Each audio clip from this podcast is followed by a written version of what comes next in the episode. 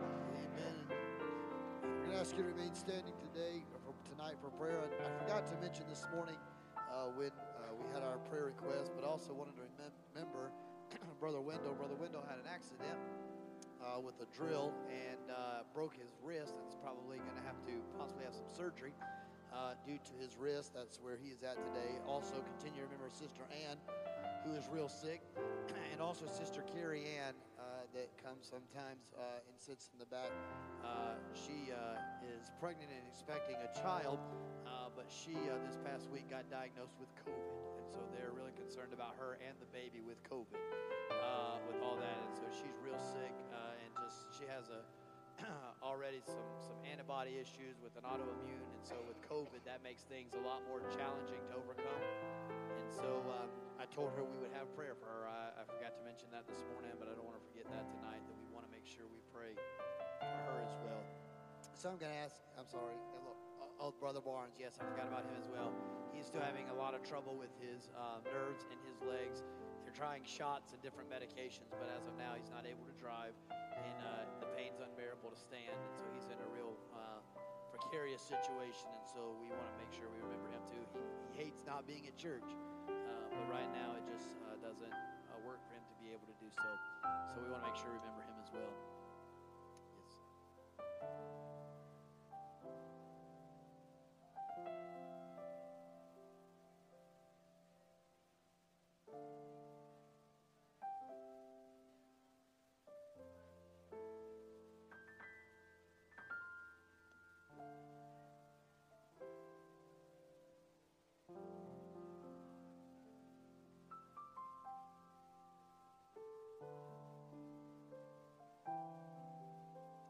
Yes, and Sister Brenda Frierson uh, asked us to remember her sister this morning as she was leaving out of the uh, service to go uh, today to go to the hospital. Um, Loretta is back in the hospital and is collecting fluid again, and they just cannot keep the fluid from consistently building back up. They've tried drains, they've tried Lasix, and just they can't keep it down.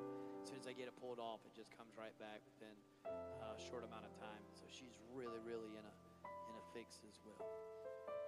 If you will, I'm going to ask you, let's just bow for prayer, and, and the Lord knows all of our needs. He knows our hearts today. Lord, we just come before you right now, Lord. Lord, you know, Lord, the situation that has been presented, Lord, in this house. Lord, you heard the requests that have been brought before the people of God this morning and those that were brought before the people of God tonight. Lord, I know beyond a shadow of a doubt there are probably other requests that may not were mentioned, but, Lord, are heavy on the hearts of the people of God. And so, God, tonight I'm asking, Lord, that you hear the hearts and the cries of your people. And, God, you meet the needs that have been brought before you today. Father, I pray, God, that for every note that is played, song that is sung, message that is given, God, it would bring an upbuilding to the kingdom of God. Encourage us tonight. Lord, I pray, Lord, that you would be with us the remaining portion of this service and time together. We ask this in the name of the Father, Son, and the Holy Spirit, we pray. All God's people together said amen. Amen. Will you just take the next few minutes and just say hello to those around you and the Lord during this time?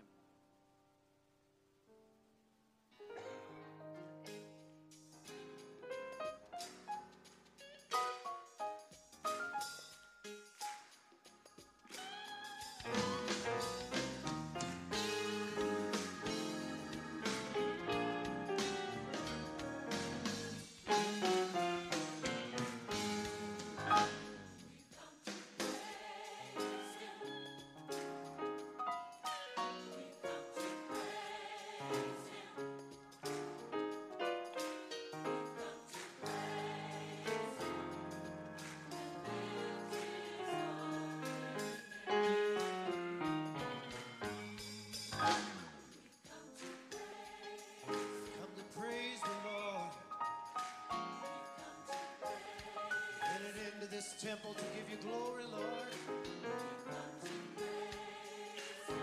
Lift you, Lord.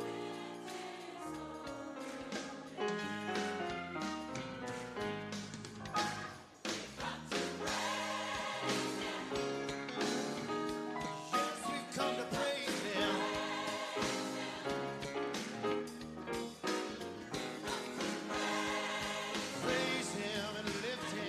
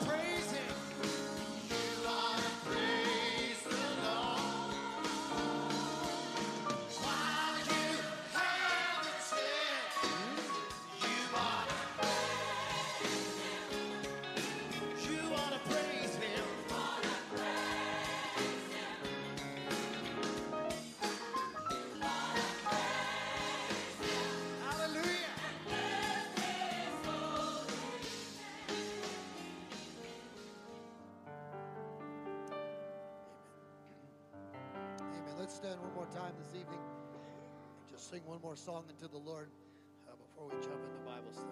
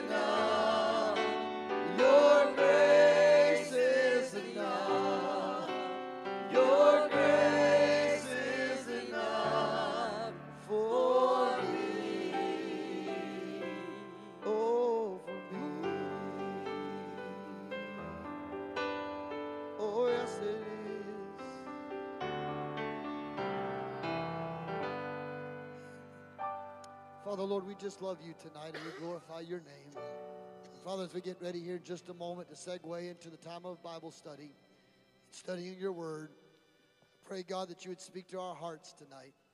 Let every word that is spoken, God, change us in a powerful and a special way. In the name of the Father, and the Son, and the Holy Spirit, we pray. And all God's people together said amen. Amen. You may be seated tonight as we get ready to transition today for the continuation of our series on the Mosaic Tabernacle.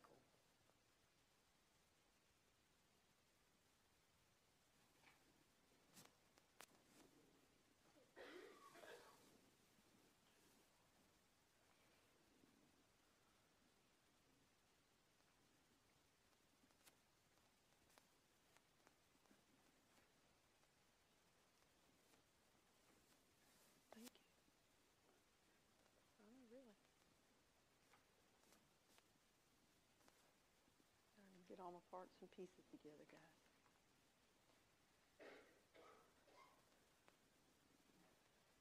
We are continuing our conversations, obviously, um, on the on the tabernacle, and um,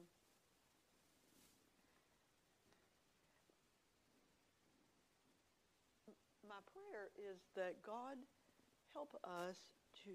Um, to feed at his table. And I, I don't know, maybe that sounds strange to you, but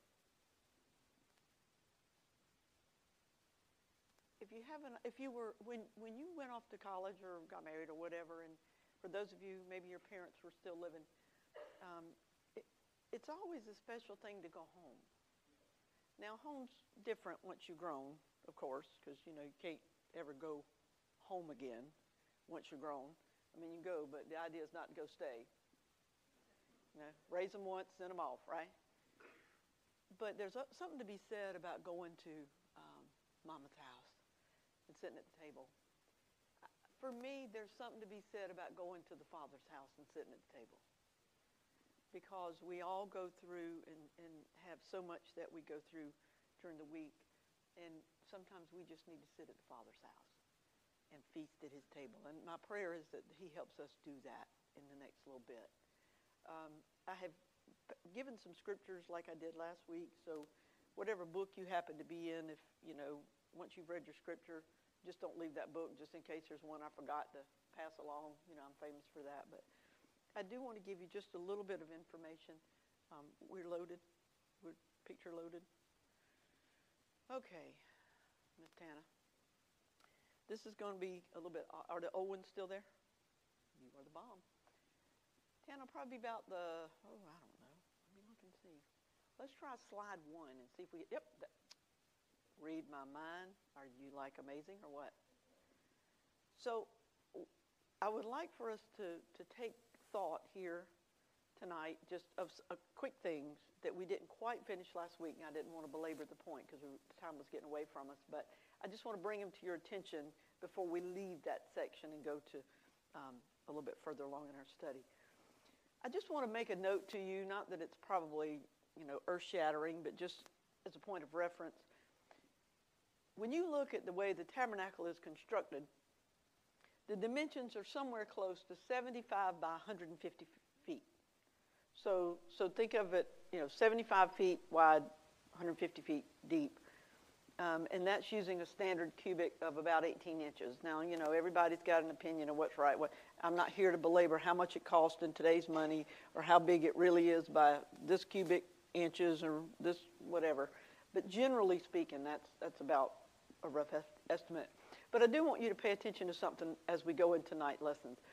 If you look from where there is a colored, uh, right at the very front, there is a big colored open, I mean, area that we'll, we will be studying tonight called the Gate of Praise. And right behind it, you'll see a square, what looks like a square copper box, which will be um, the brazen altar. Right behind that, you will see a round bowl, if you will, a large copper or brass bowl that's called the laver. All of this section between what's the Gate of Praise, where that big ta- uh, tapestry is in the front, all the way to the building that sits behind it and around the area that's open. That's called the outer court. And the outer court takes up about ninety-four percent of, of the whole tabernacle space, okay? And that's the area where preparation is done. So God lives in the house, so to speak, but on the outer perimeter, the outside there, you will see um, that open area, which is called the uh, the outer court.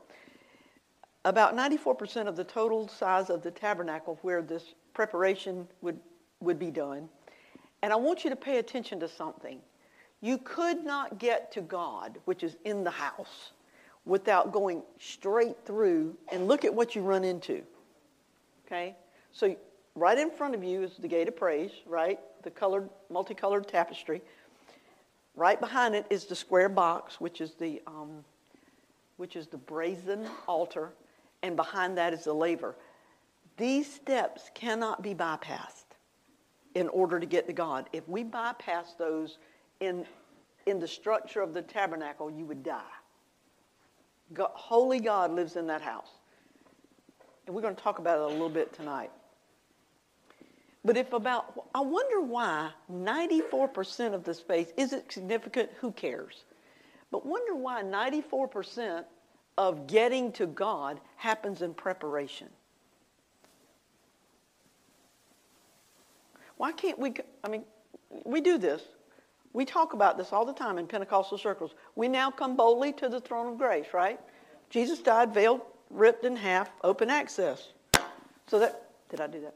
So, so the point I'm making to that is, please remember as we talk about this, principles in the Old Testament, Jesus came to fulfill in the New Testament.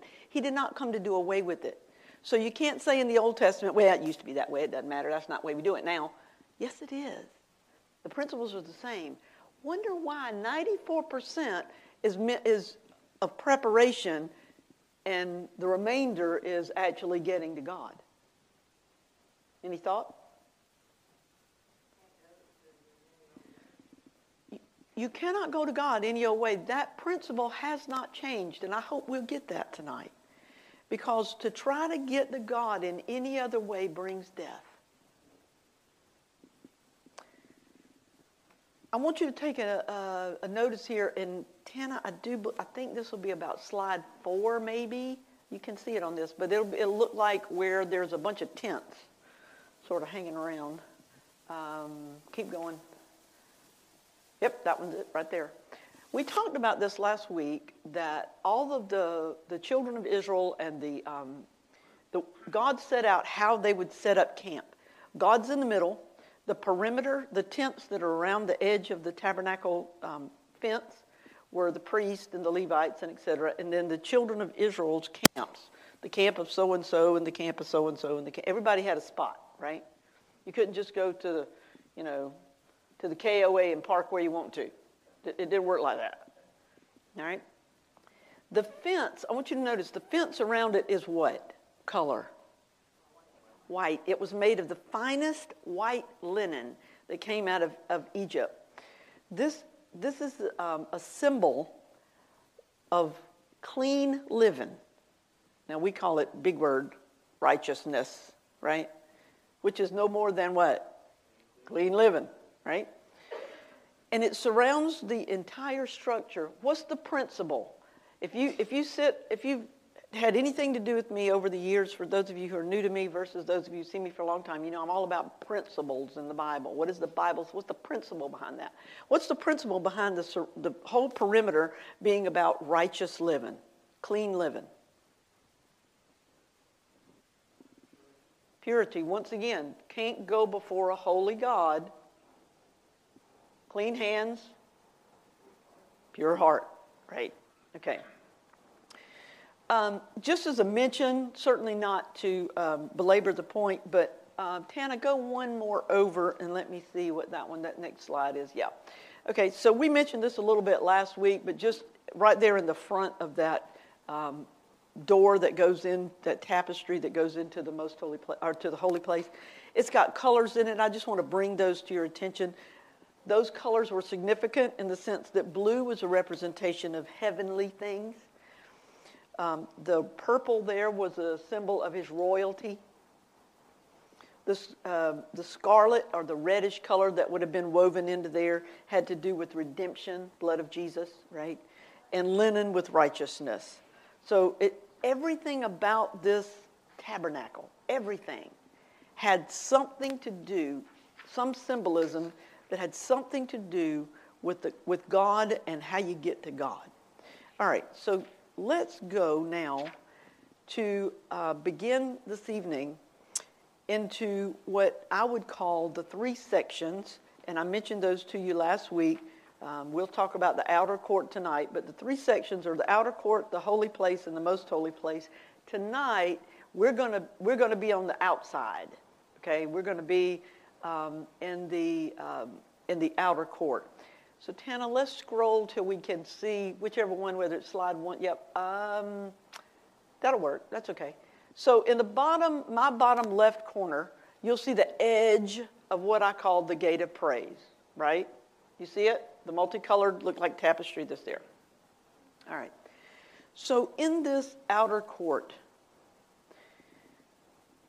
there are three steps that we'll address tonight if we if we get through them all. We, well, actually, we probably won't get through all of them. We'll probably get through the gate and the altar. But these are steps of preparation. If you're the note taker, these are these are the steps to preparation for getting to God's presence. And you can't bypass the steps. Number one. Okay. So in the outer court, that will be the place of praise. That's the gate of praise. The second one will have to do with presentation. That'll be the altar, the brazen altar you see with the fire. And the third has to do with purging, or a place of the laver. And we'll come back to that in just a bit. At the gate of praise. Why? Why do you think that that's even called the gate of praise? Well, you have to go back to understanding what we saw on the perimeter just a few minutes ago with all the little white tents everywhere. Okay. The closest tent section to the front of going into the tabernacle. Anybody got a clue who that would have been, who lived there? Of the twelve tribes, which tribe? Actually, it was Judah. Judah had to do with the praise. Absolutely. So the tribe camping closest to the gate was the tribe of Judah, or the tribe of praise. And and is it, and I don't know, I'll, I'll, I'll let you decide whether this be true or not, but is it significant that God would have put Judah in the front? Right as you go into the tabernacle. The first step is praise, right? We talked about last week worship, worship, worship. What does it mean to me? Okay, so let's let's find some scriptures here to back up where we're going. So who was my psalm reader? My psalms, anybody? If not, I'll read them for myself. I'm good. The book of Psalms, yes. Um, so go to, everybody who's got your Bible, go to Psalms, the one hundredth, Psalm one hundred, okay? The fourth verse, and I'm going to be reading a bunch, so just so you, so you know where I'm coming from. Psalms one hundred, verse four. The Bible says, enter into his gates with thanksgiving. You know this by heart. What? Into his courts with? Be thankful unto him and bless his name. This is a this is a, a, a reference to this symbolism, if you will, of um, of the tabernacle or the temple, like the Temple of Solomon or, or any of those. When you came into the outer court, that's what they're talking about here. So enter into his gates with thanksgiving and to his courts with praise. Be thankful unto him and bless his name. Now, there'll be some other scriptures, and you can just jot them down. We won't have to go read every one of them, but I'll mention them to you, that are relevant to this attitude of praise, okay? But they've got a different word attached. This time the word is sacrifice. A sacrifice of thanksgiving or a sacrifice of praise. Let's read a few. One of them is found in Psalms one oh seven, twenty-two, sacrifice, the sacrifice of thanksgiving. Psalm one sixteen, seventeen, offer the sacrifice of thanks. Interesting to me, if you look up this word there, offer the sacrifice of thanks, that, that word sacrifice comes from the word zabak, which means a slaughter or a, a, a an animal that was that was sacrificed. By implication, that's what it's talking about. So I have a question for you um, as we as we decide, what does this look like in my steps going to God? Uh, Hebrews, somebody's Hebrews. Yep. So Hebrews thirteen fifteen, Miss Glenda, if you don't mind, please read aloud so I can hear because I'm getting older. Please.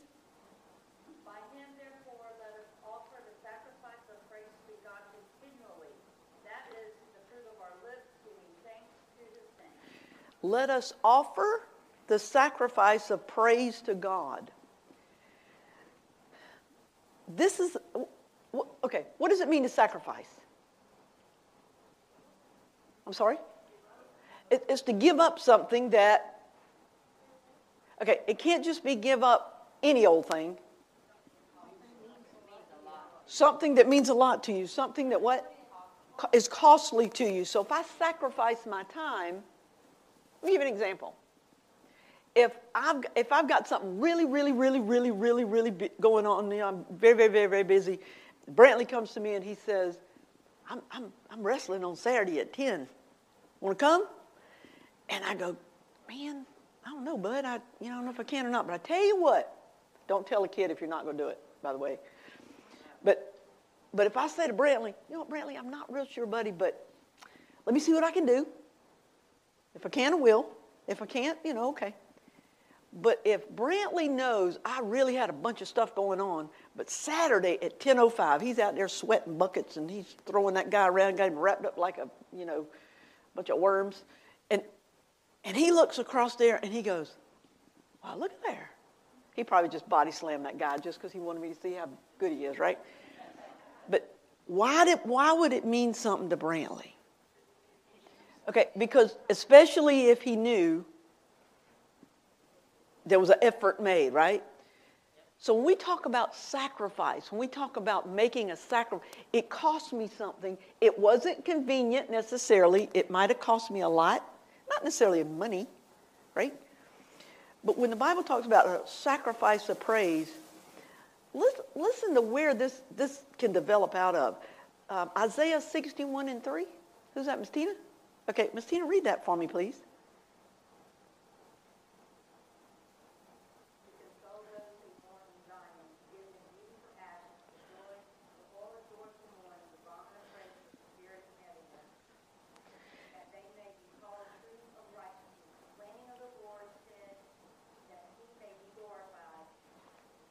Okay, so this is, if you if you look this up, this is a, uh, Psalm sixty-one is um, a direct correlation, Brother Randy, of the Messiah, right? Jesus, remember Jesus, I think it was in Luke, Jesus um, talked about when he came, he he um, would fulfill that, right? I, I am that that was prophesied in, in Isaiah.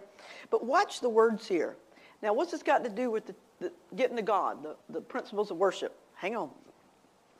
The Bible teaches us that we, that, that in this scripture, if we're not careful, we'll say put on as in we put it on.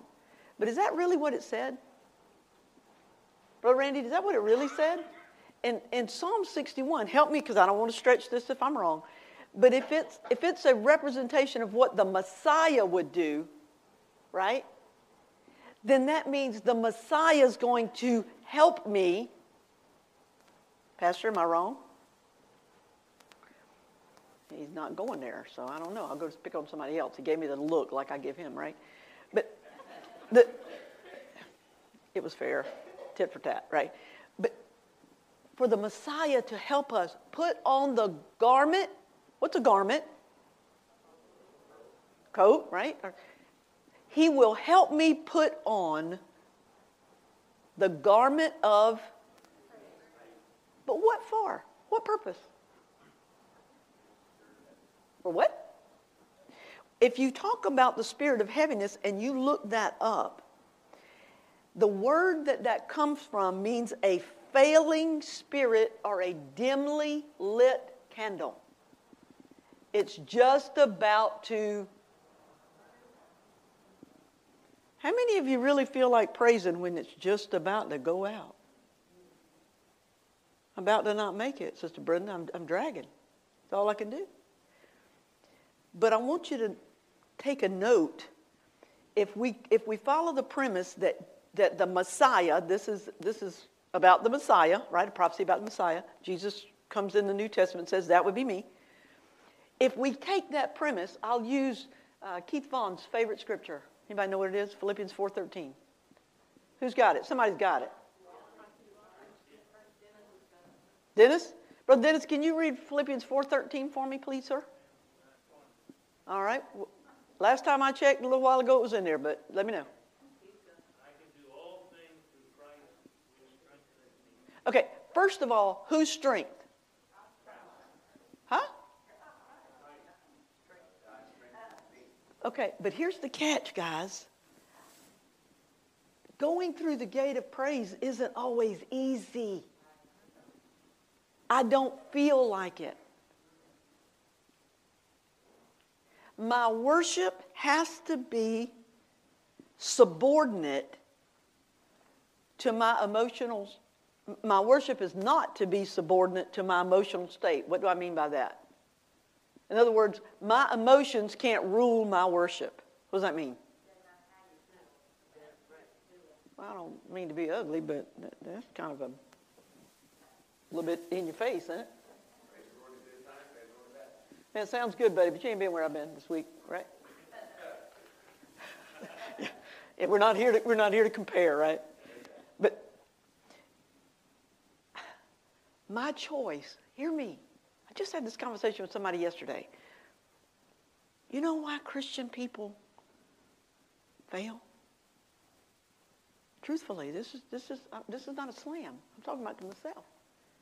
Because we don't live disciplined lives anymore. We don't live spiritually disciplined lives anymore. We talk about it. Our our hand still reaches in the cookie jar. I don't just mean the cookie jar physically, right? But if I love you enough, if I love Brantley enough, I'll make the effort.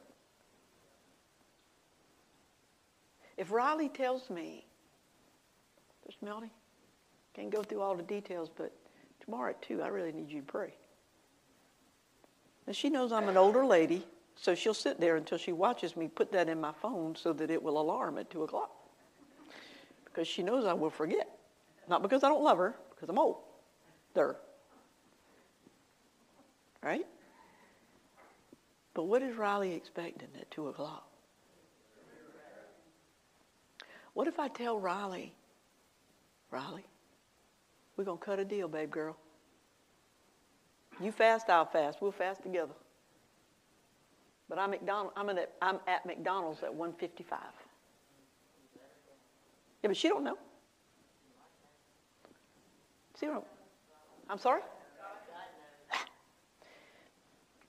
I can do, Brother Dennis says. What?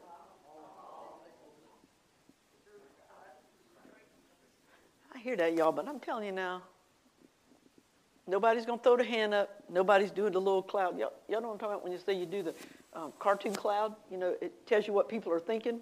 Other people can't tell. Like, we're not doing that. But the truth of the matter is, we none know what each other's gone through this week. We don't know what's going on in each other's mind. You don't know, we don't know what each other truthfully face. Most of the time, we just keep our mouth shut and don't say it. Now, if you're me, you learned a long time ago, the less you say, I mean, I'm just saying, because people talk and the devil runs. You know what I'm saying?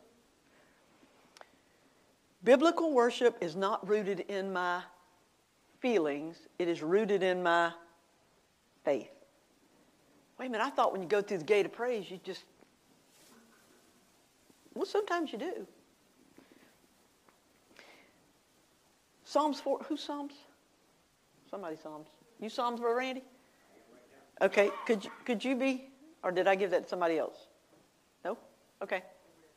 Okay, well then read it again, brother. Psalms forty-two and five, if you don't mind, please. Praise is an act of discipline. Now watch what the psalmist says, and when he reads it, you'll know exactly who it is. Yes, sir, please. You go, brother.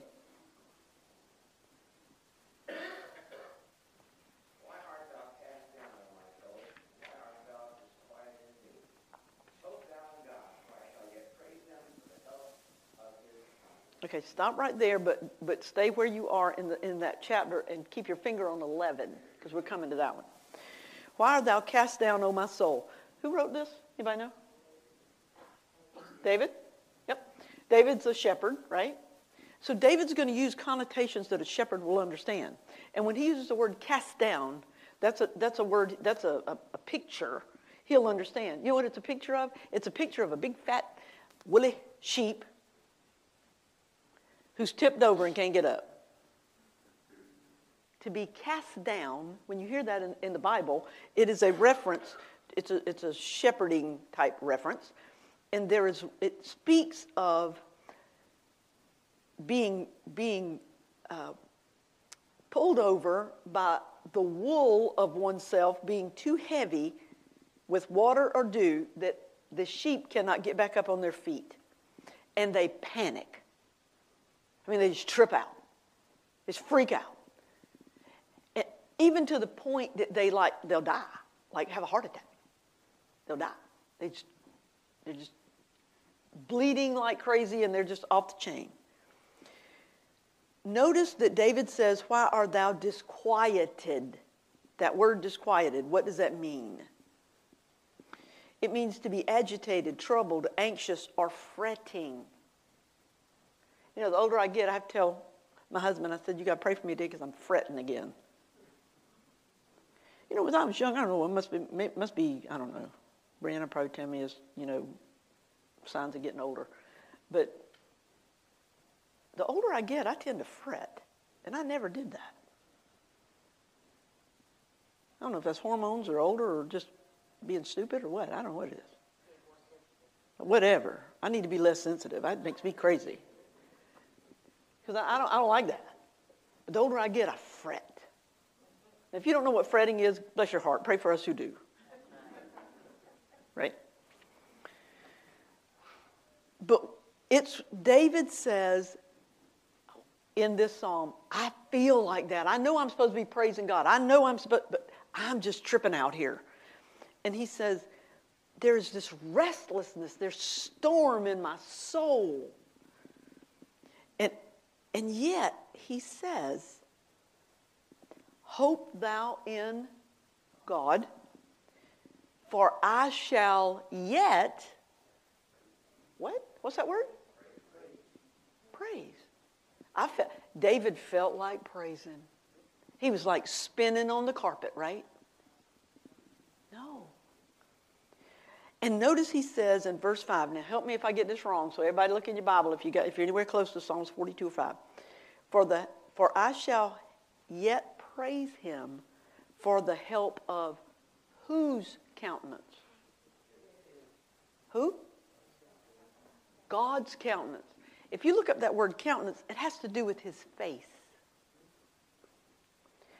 For I shall yet praise him for the help of his face. What is that?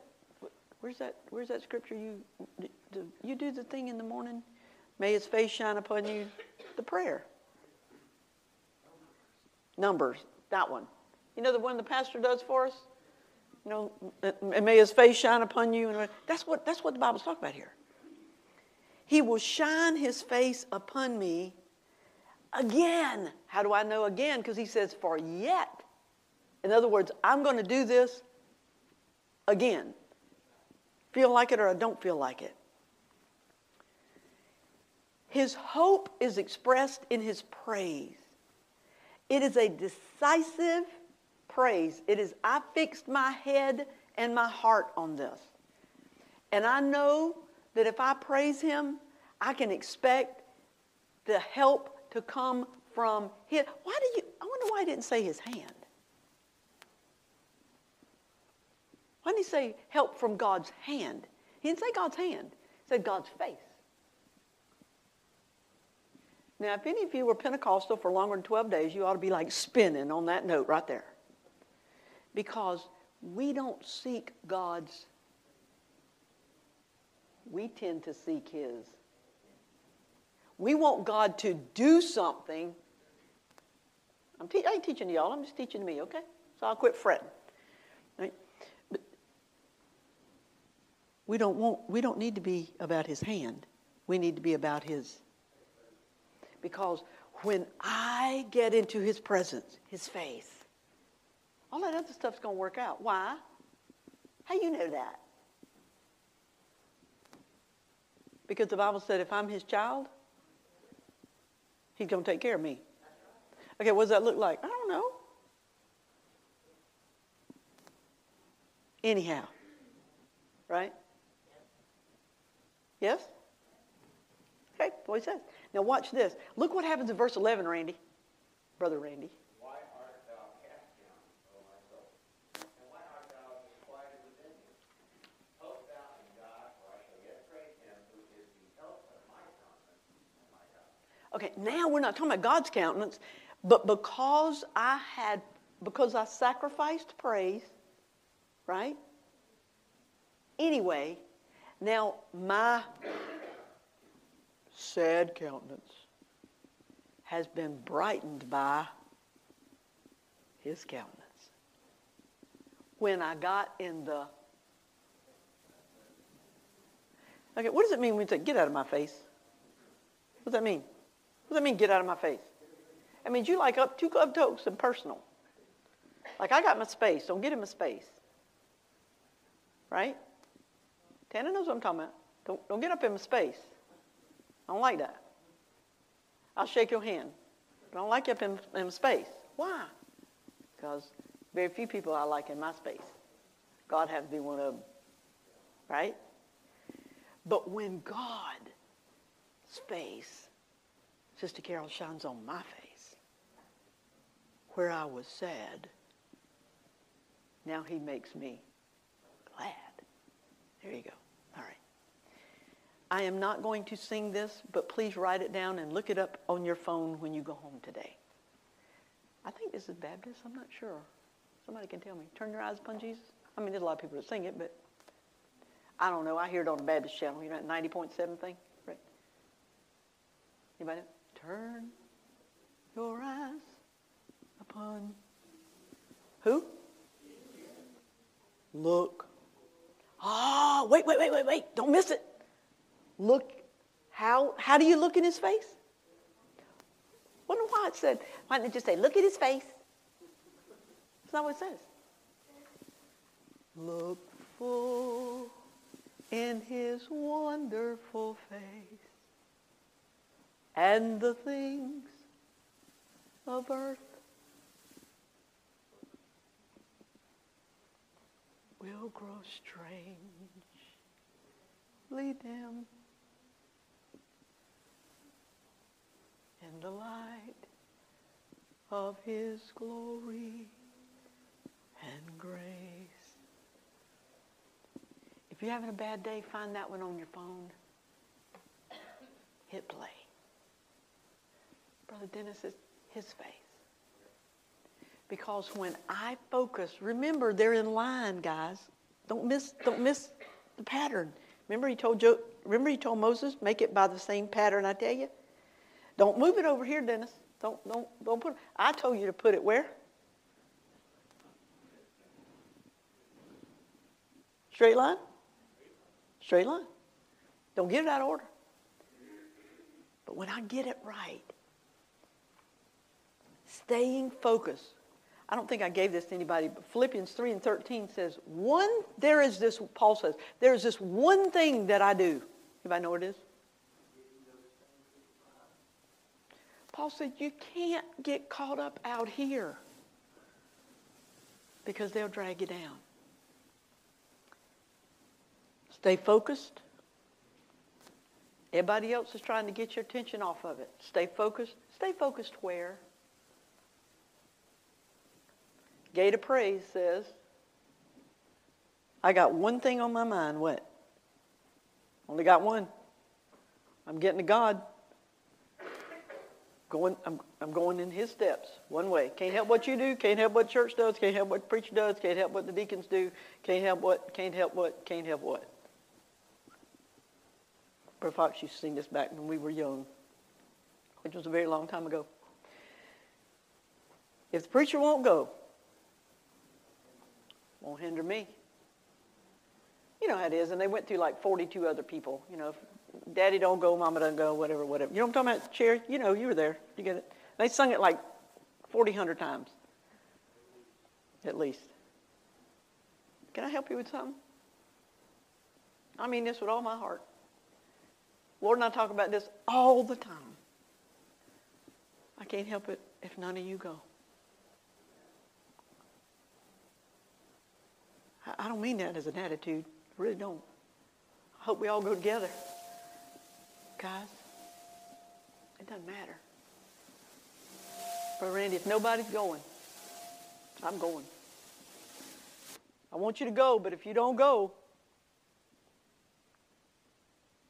it can't hinder me.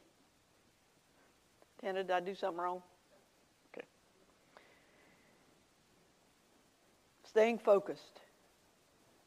Worship is choosing to respond biblically, despite my environment or my circumstances. Acts sixteen and twenty-five. Who's that?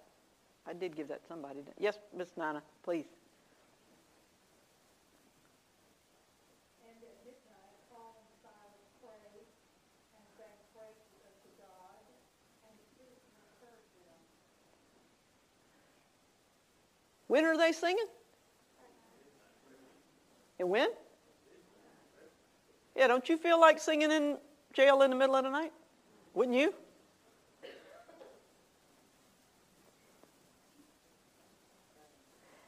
If I don't feel like it, then I don't worship.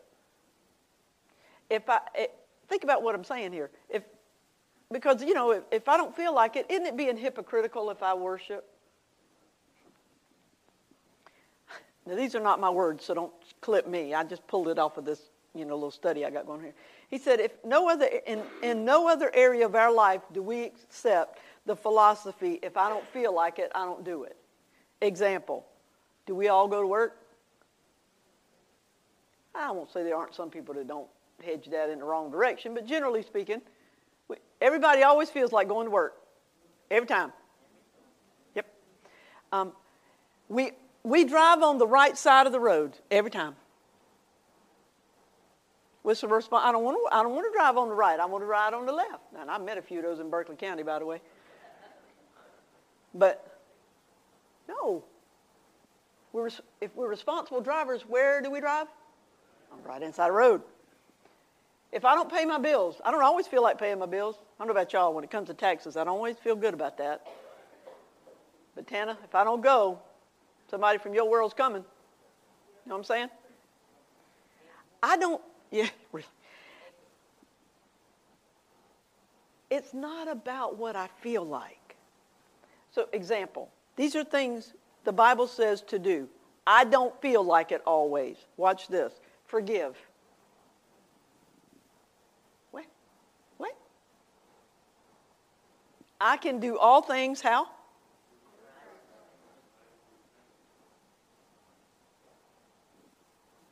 Lord, I sure thank you for that jerk that's been put in my life so that I can, you know, learn patience. Really? No. Right? Lord, I thank you that you're helping me forgive that jerk. I mean, that person that's in my life. Okay, all of us aren't sanctified yet. That's next week. We ain't, we ain't there this week. You know what I'm saying? Bless them that persecute you. Feel like that one, don't you? Do good that, that, to them that despitefully use you. Hey, everybody jumping up and down for that one, right? You get it. An act of discipline is required. The choice is mine. I get to choose whether, whether to live in the grip of bitterness or not. I get to choose whether I go through the gate of praise. I can stand outside the gate with my lip poked out and mad at the world. Now, I know you're going, hey, you're being hard. I'm not talking about you. If that fell to you, bless your heart. I'm talking about me. I'm not picking on you. I'm picking on myself.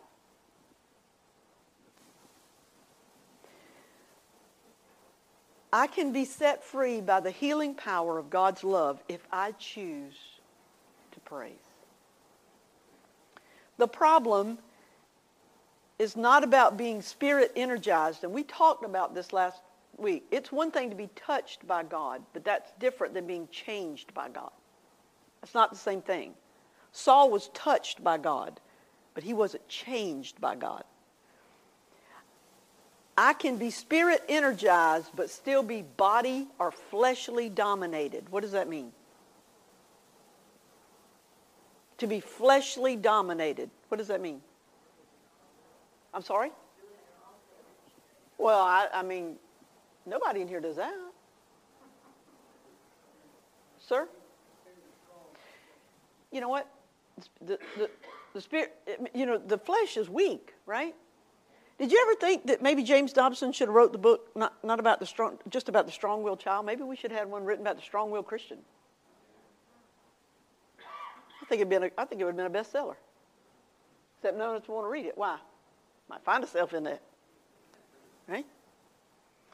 Worship is not centered on my emotional state, but it is centered on who God is. When I don't feel like praising God, the first step. I ain't even made it to God yet. I didn't even make it to the first, game, first step. When I don't feel like praising God,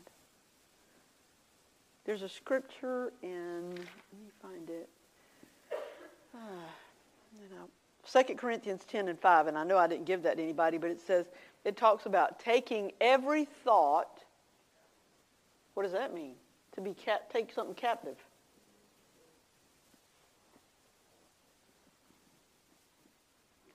Yes, absolutely. It's like all but at gunpoint, right? Take every thought captive. That word, there's the gun, right? I don't feel like loving them. I don't feel like forgiving them. I don't feel like praying for them. You know, sometimes I don't even feel like forgiving me.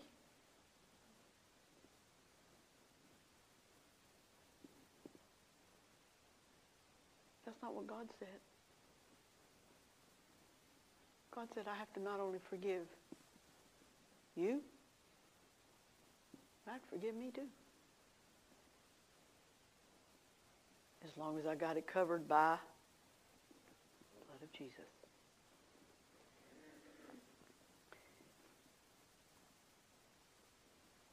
Two people can see things differently, different glasses. Man, we had church this morning. Woo, have mercy. It would just blow up church today. Somebody else gets in the car and goes, I don't know, I didn't see all that.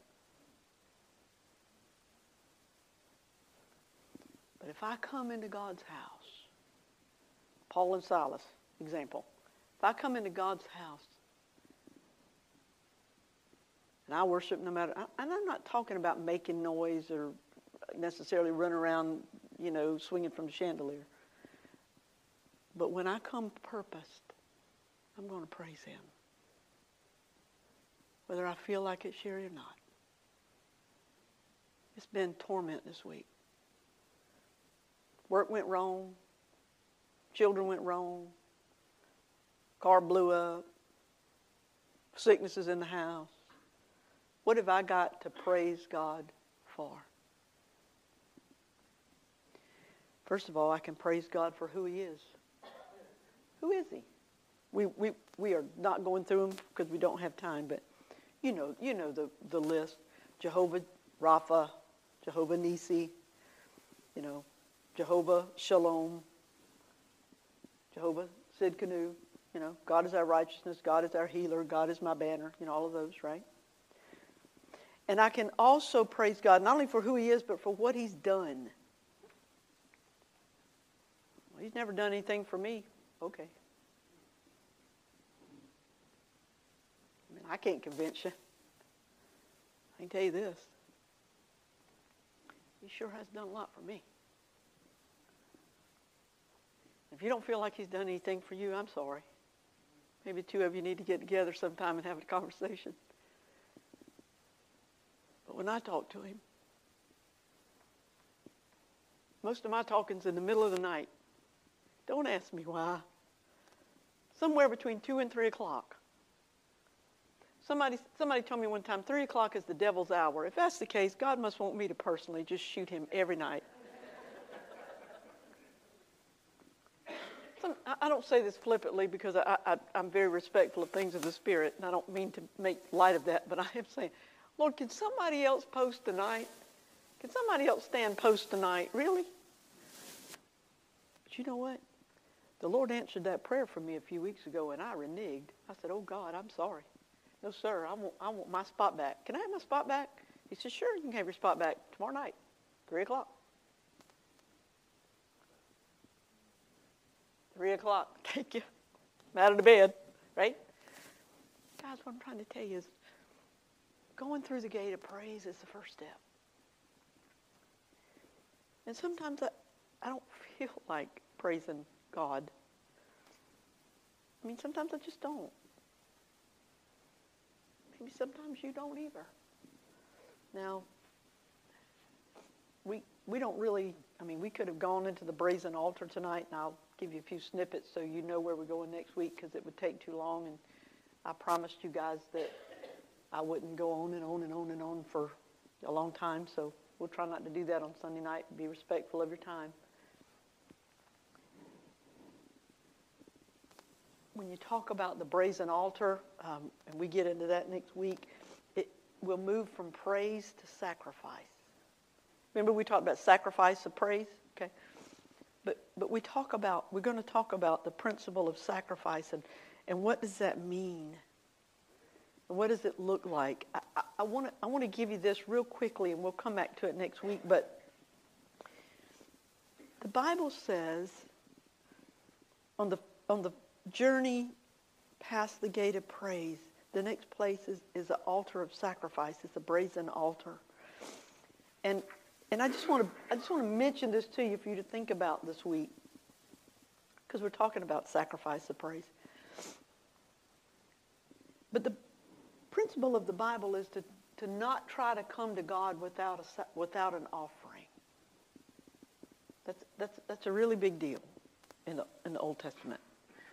You, you didn't come unless you brought something. And it couldn't just be any old thing. Remember, talking about you couldn't bring a spot a, an animal that was blemished? Because that was just, you know, don't bring me your leftovers, God says. And he said, don't come empty-handed. I don't know where I read this, but I want to read it to you to think about this week.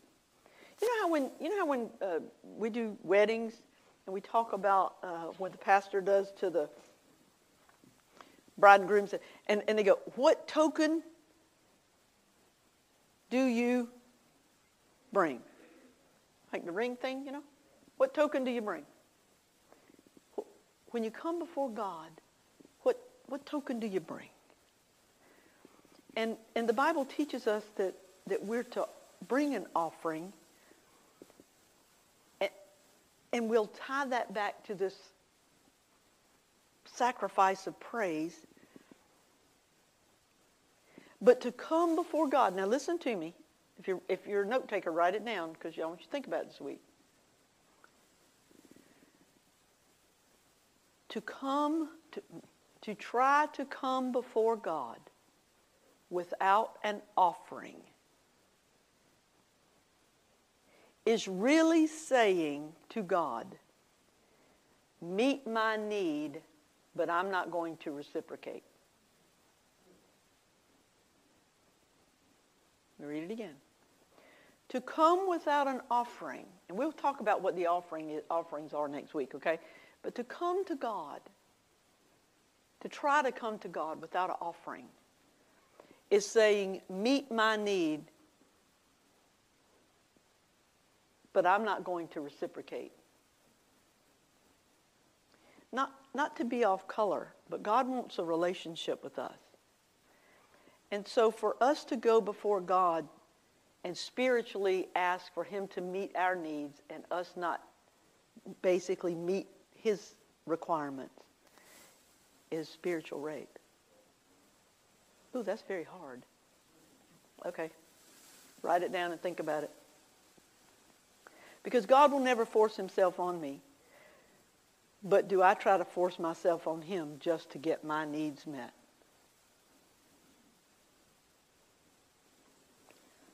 God offered his best in this relationship.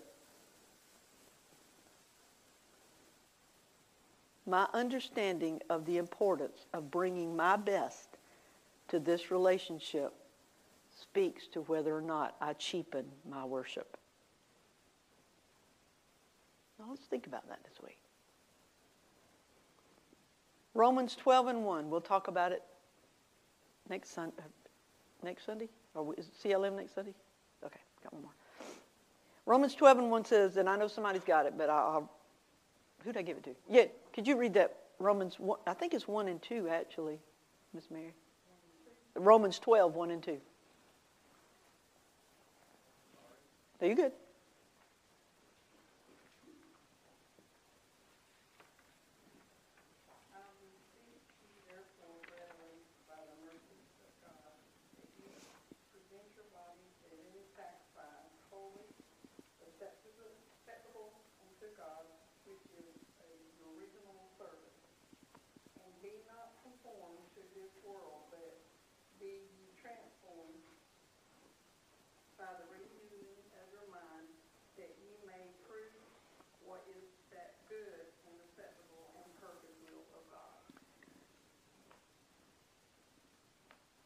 When we start talking about the next step, I've made it through the sacrifice of praise, whether I felt like it or not. Now he's going to require of me a sacrifice at a different level.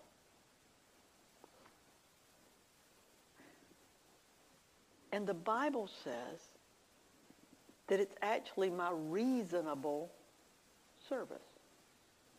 What does reasonable service even mean? What does reasonable service mean? Huh? Yeah.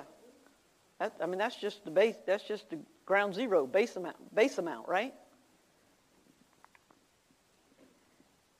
He says, present yourself a living sacrifice, and we'll talk about that next week. How can you be a sacrifice and yet be alive? Because to sacrifice something means to do what? To do away with it or to take the life out of it, right?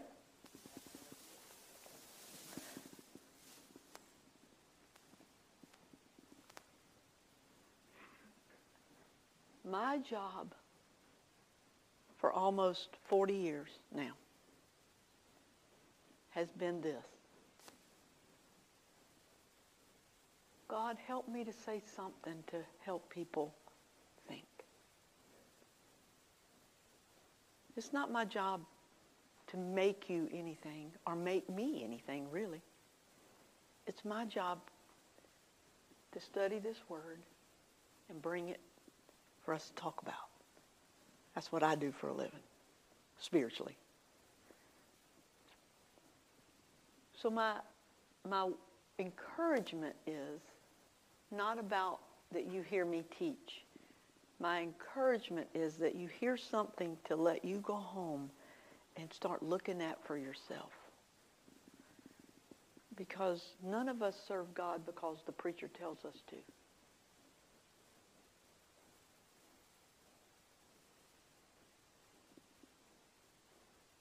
We have to serve God because of what? We want to. I can't make you love me. And you can't make me love God. But this book can help us understand why we, we should.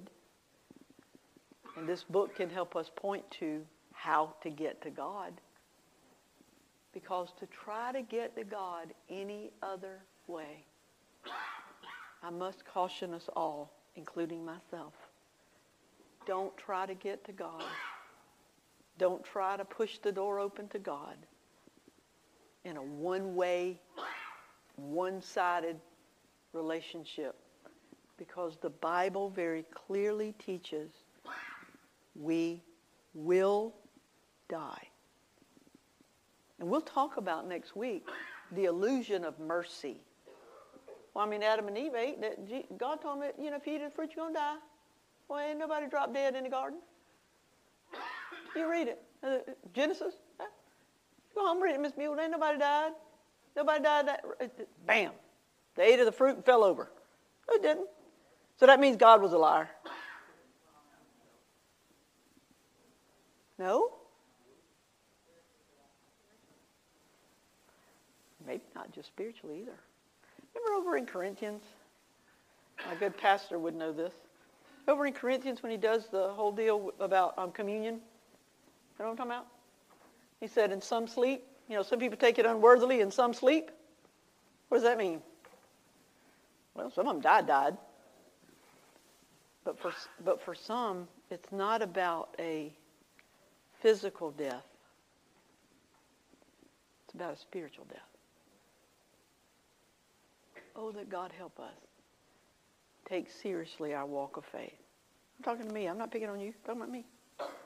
Now, Levon, you better get it. Because God won't, won't listen to your prayers that are tainted by sin. What kind of sin? I don't know. Can you define sin for me? And we'll close. What's sin? Sin is any error, an errant, any any variation from this. If it separates me, if it's pulling me away from God and not towards God, it is sin. What does it mean to offer a sacrifice and do so as a reasonable service? We'll talk about it. If you choose to come back next week, we'll do that. Father, thank you. Thank you for the opportunity to share your word. Thank you for the opportunity to break the bread of life. God, my prayer is not to have been heard today. I pray that somebody somewhere, including myself, hears your word and applies it in our lives, that we might walk uprightly before you, not because we have to, not because we're mandated to, but because we want to, because we love you enough to do so. In Jesus' name, amen. That's my deal.